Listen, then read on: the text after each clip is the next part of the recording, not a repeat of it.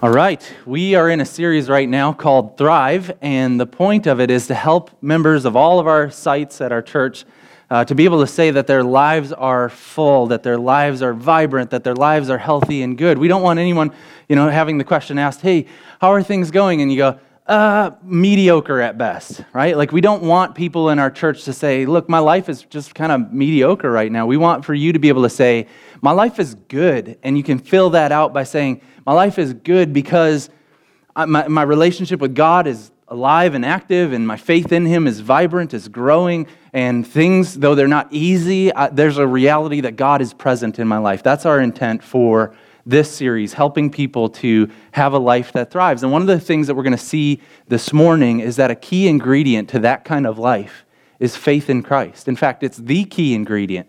So go ahead and find a Bible and get with me to Mark chapter 4. And we have Bibles in baskets on the floor, so you can look kind of down by your feet or, you know, over to somebody nearby and you can get yourself a Bible and get with me to page 815. Mark chapter 4, 815 in the Bibles that we have here. Um, now, here's why we do this. Every week I ask you to open a Bible to track with me because here's the truth that I know. I, the opinions that I have are not the most profound things. And I'm not even much of a talker. My wife will tell you I don't talk very much. And I'm not sitting around eating my cereal, you know, saying these profound things. Like, here's what I believe is true the Bible is very profound. And when God speaks to us through it, things happen. And that's why each week we want you to open the Bible and I want you to track with me because I believe that God can speak through His written word to our very hearts and that can change things and help us and it can inspire us. And so that's what we do around here. Um, well, let me pray and then we'll get to work. Lord, we ask right now that you would speak to each one of us. Lord, help us to hear your voice loud and clear. Lord, thank you that you give us a glimpse of the, the reality, the power that, that our Lord and Savior Jesus Christ has, that he can communicate to the wind and the waves and they obey his voice. Thank you, Lord, for reminding us that we go through storms in life and you are not absent and you are not unconcerned, but you are there with us and you love us and you're, you're doing something beautiful. I pray for every person that's in here this morning, every person that can hear my voice, Lord, that they would respond with faith in your Son. We're so grateful for the salvation that he offers us for the power that he displays to us, for the reality that he is to us, Lord. Help us to believe in Jesus, we pray in his name. Amen. Well, get, let me give you a little bit of background. So, Mark chapter 4, we're starting in verse 36. But Jesus has been teaching from a boat. He gathered some followers together, and a handful of them were fishermen. And so he uh, talks to them and says, Can we just push one of your boats out so that I can communicate to this crowd? I'm going to do some teaching, and this would be a great a way for me to be able to communicate to such a large, such a large amount of people. So they push out on the boat, and in, it's the Sea of Galilee, and around the sea, it's very hilly. In fact, back in 06, we were able to, my family was able to take a trip over there, and so I, I was able to lay eyes on this area. There's a little kind of natural looking amphitheater, and it's probably the place where Jesus pushed that boat out and began to talk to a huge amount of people so they could hear his voice. And he has been teaching them all day. And where we pick up is right at the end of the day, and he's making plans now to cross over to the other side of the lake. Look with me at verses 35 and 36. That day, when evening came, he said to his disciples, Let's go over to the other side. Leaving the crowd behind, they took him along just as he was in the boat. And there were also other boats there with him. So, what we see is that he's taking off to, to cruise over to the other side of the lake. And um, what we find out is he must be very tired. He's leaving this crowd and he's going to this other side of the lake, and there's a sense of, of urgency. Like he doesn't say, hey, let's go pack up so we can go. In fact, yesterday we were up at Lake Geneva. Uh, my, my family, they were trying to figure out a way to get all of the grandkids together because they're about to go into a, a, very busy season in the life of their business. So we try to get together and spend some time. So we're hanging out at a water park in Lake Geneva doing our thing. And then my wife is working today. So we had to come home and then figure out how to get the kids ready to do an overnight at my in laws at Steve and Chris's house. And that's a process five year old and a three year old. And we're just trying to make it as normal as we can. So we're gathering up all their gear, we're putting away all of their stuff from the water park, we're getting everything set so that they can have a, a successful overnight and then come to church in the morning. And there's all kinds of gear that goes with it. And that's how most of us, I think, make preparations. We go, okay, if I'm going to go do something, I want to be prepared for it. But that's not what happens here. Jesus apparently just hops right. He's in a boat and he says, Let's just go. And they take him as he is and they just peace out and they go to the other side of the lake. And there's then, I think, this sense of urgency that he's departing from them. And I think one of the main reasons why is he's very, very tired. He's tired. He's been doing this work, this ministry, and, and now he's about to go to the other side of the lake. And, and I guess what I want to say is when we embrace God's call on our lives, there are going to be moments where we're going to be smoked, where we're going to be so tired because we're doing the work that the Lord has called us to. And there are going to be moments where, where, where we just need to retreat and spend a little bit of time alone and away from people. And, and that's totally okay. If, if that's where you're at and you're just tired because you're serving the Lord, Jesus himself often retreated to uh, be rejuvenated and to pray and to spend time with his close followers. So I think he was tired. But here's the other thing that I think um, one of the things that we need to notice is he's, he's willing to leave a crowd. And I saw this last week when we were looking at the text, and I've seen it a bunch of times. But one of the things we have to recognize is Jesus isn't always enamored by a huge group of people. So he had this opportunity to teach, and all these people sitting on the shore, and he's looking at them and he's like, I did my work here. I'm okay with going somewhere else. And I don't know if I'm, you know, overemphasizing this, but it, I think it's important for us at the Machesney Park campus to be aware that Jesus isn't always totally enamored by a crowd. And I say that because we can come into, into here, and this has been very different for us in the Harlem auditorium because it's so big 750 seats. And sometimes we come in and we look around and we go, man, there's a lot of empty seats.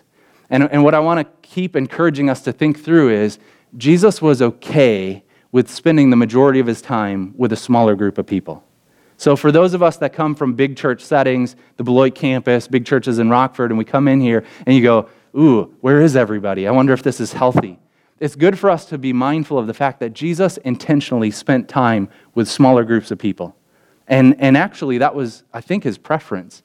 Robert Coleman wrote a book called The Master Plan of Discipleship or Evangelism, and he said, here's, here's what Jesus did. He spent the majority of his time with that handful of disciples.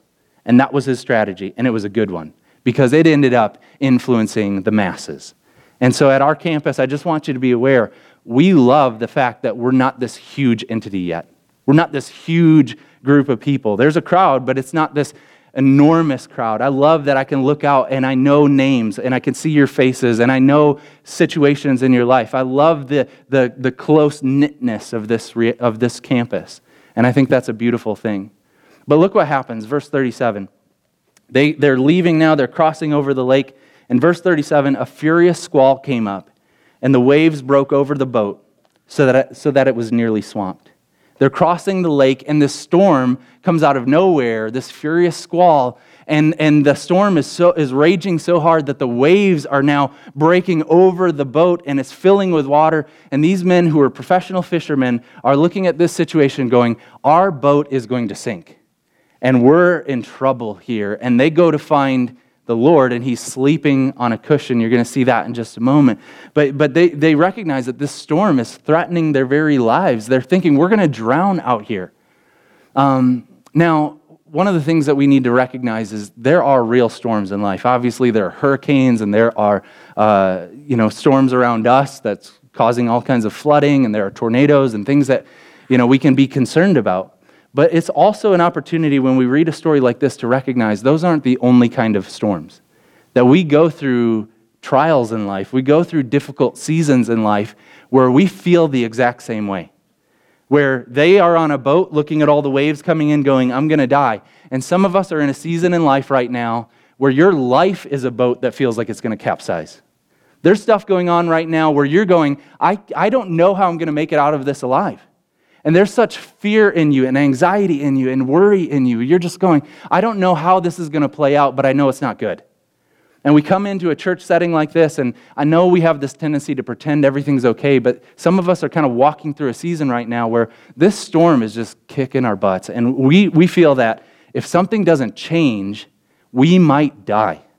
We don't know how it's going to play out, but this is not good. And some of that looks like health concerns.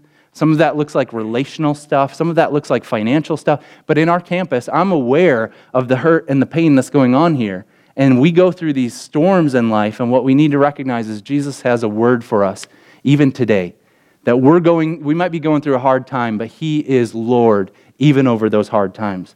But look what happens. Verse 38 Jesus was in the stern of the boat, sleeping on a cushion. The disciples woke him and said to him, Teacher, don't you care if we drown? They're essentially going, What on earth are you doing, dude? Why are you sleeping in a moment like this? Don't you know that we could die here? And, and it reminded me of this story. We, uh, we used to go out to a camp in Colorado. A group from our church would go out every year and do this, uh, this camp thing out there. And then our great aunt, when she was getting older, um, she had an RV and she was like, I'm not using this thing anymore. Why don't you guys go ahead and use it? So we took this, it was like a 1980s Sprinter, uh, old RV, and we're like, let's take this thing to Colorado. And we were like putting parts on it as we're going. Like we would go and, you know, wrench on it a little bit. But we go out to Colorado, and then when we're on our way back, it was before the, the days where you just kind of punch in, like, oh, I'm going home, and then it tells you where to go. So I had this road atlas, and I took the night shift. So it's like 2 o'clock in the morning, and, and I'm thinking, okay, we're getting close to Illinois. I know I need to switch over to this other highway, but I'm not exactly sure. So Pops is sleeping right behind me, and, you know, sleeping. It's an RV, and ev- you know how everything in an RV turns into a bed? So he's sleeping on the dining table, and I'm like, hey, uh, I know I need to make some kind of change up here. I got to get off on another highway. Uh, is it, you know, is it coming up here? And he goes, yeah. Uh, it's. He tells me the name of it. So I'm driving, and now Pops is awake, and he's just kind of staring out the window, you know, like half asleep, and he's just looking forward. And I'm just driving, doing my thing, and he goes, he taps and he goes, here's your exit. I'm okay. So I go, you know, I turn over. So we get into the off ramp to go make that little loop de loop thing. And he does one of these things. He's like, it's 30. Okay, we're going like 70 miles an hour in an RV, and he's like, it's 30. And then I hear the, the panic in his voice. Now, I grew up on a tree farm, so I've driven, you know, I've done all kinds of stupid things in vehicles, and I kind of know how to, how to drive and how to manage things like this. So, so I'm driving and I'm hitting the brakes as hard as I can, and I'm looking at this thing going, okay, there's no going back. I can't just drift right back onto the highway. It's either we're, go, we're going to try to make this turn, but we might flip this thing over. And I'm thinking, and this is all happening very fast. We, we end up on the shoulder, and then I'm like, we're not going to make it. So I just make that snap decision we're going down this hill. And everyone, remember, is half asleep in this thing. And so it's like, all right, we're not going to make it. And I turn into it, and all of a sudden we're going down this hill, and everything's shaking like crazy, and the cabinet doors are flying open, and Emily's in the back screaming bloody murder, like, we're dying, we're dying. And we're cruising down this hill, and everyone's waking up then, and we get down to the, to the little uh, grassy area, and we come to a complete stop. And we're all freaking out, right? We're like, okay, we're alive. Thank you, Jesus. And I look over, and my brother is sleeping kind of kitty corner. He's on the sofa over here. My older brother, Brad, and he's sleeping, and he just sits up. He looks around. He goes, oh, that wasn't that bad. And he goes back to bed. Now, that's, I bring that story up because that's kind of like what the disciples experience here. They, they're like, what on earth is going on? We're about to die. And they find their, their teacher asleep on a cushion. And they're like, What are you doing, dude? And he's just saying, It's not that bad. Um, but here's a couple things that we can learn then. He obviously is totally smoked. Jesus is tired.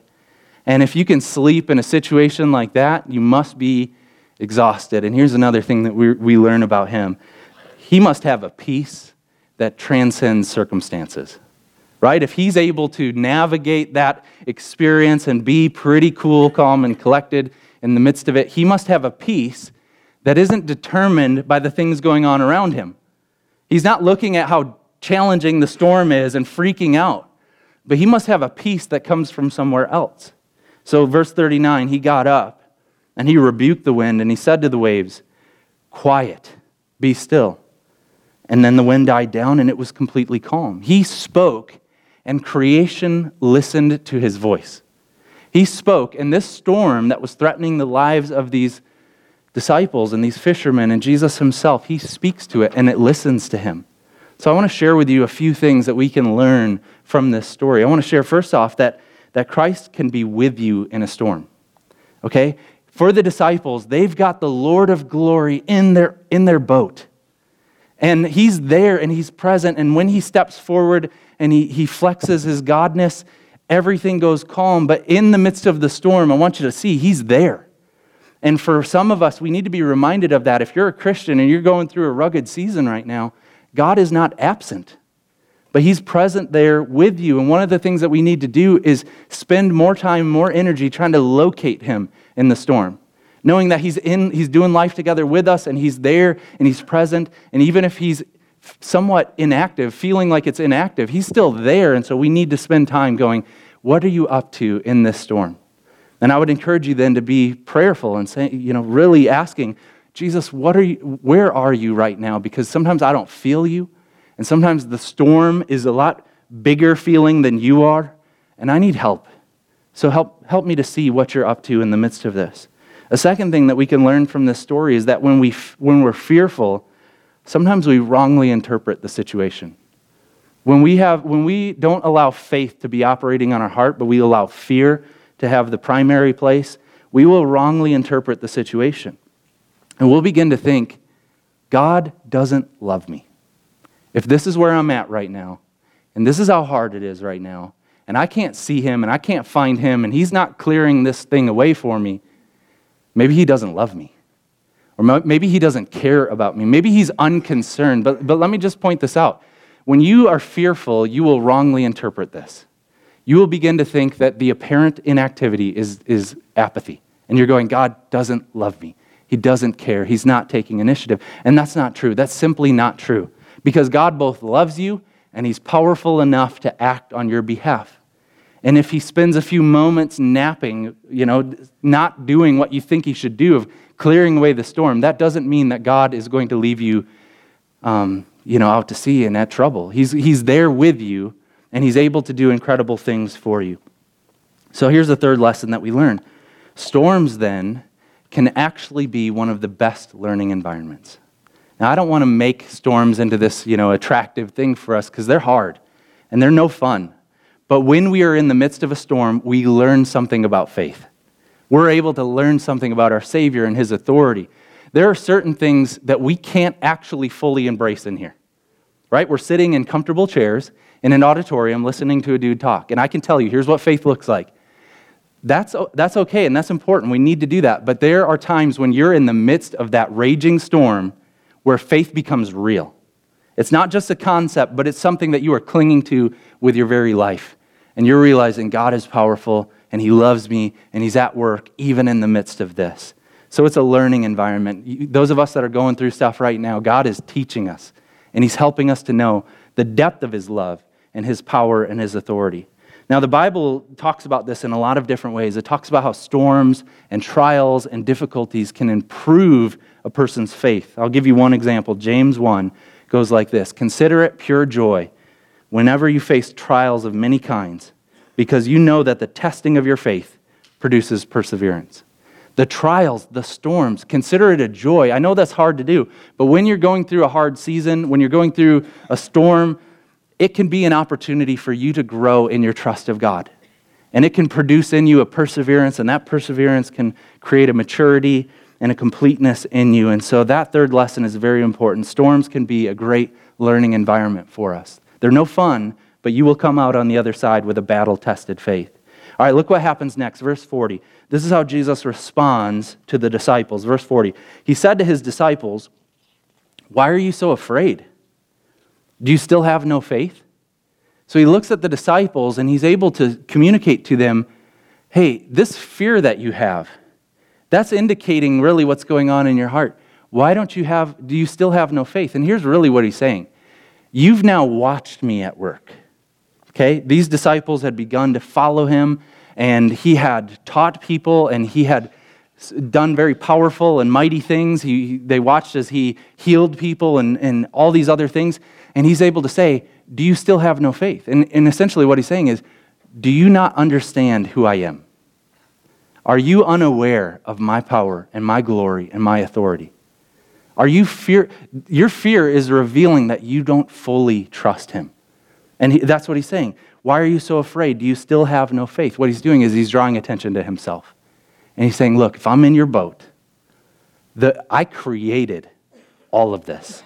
If I'm in your boat, it's an expression of my love for you, my nearness to you. All that you're seeing and all that you're experiencing it's under my control. That's what Jesus is saying to the disciples. Do you have no faith? What he's asking us to do then is to see how we relate to him. Do we believe him to be the Son of God? Do we believe that he has power and authority? Do we believe that he can, with a word, calm the storms of life? Do we believe in who he says he is? And he's saying, Why are you afraid? Do you have no faith? He's drawing attention to himself. And look at verse 41. They were terrified, and they asked each other, Who is this? That even the wind and the waves obey him.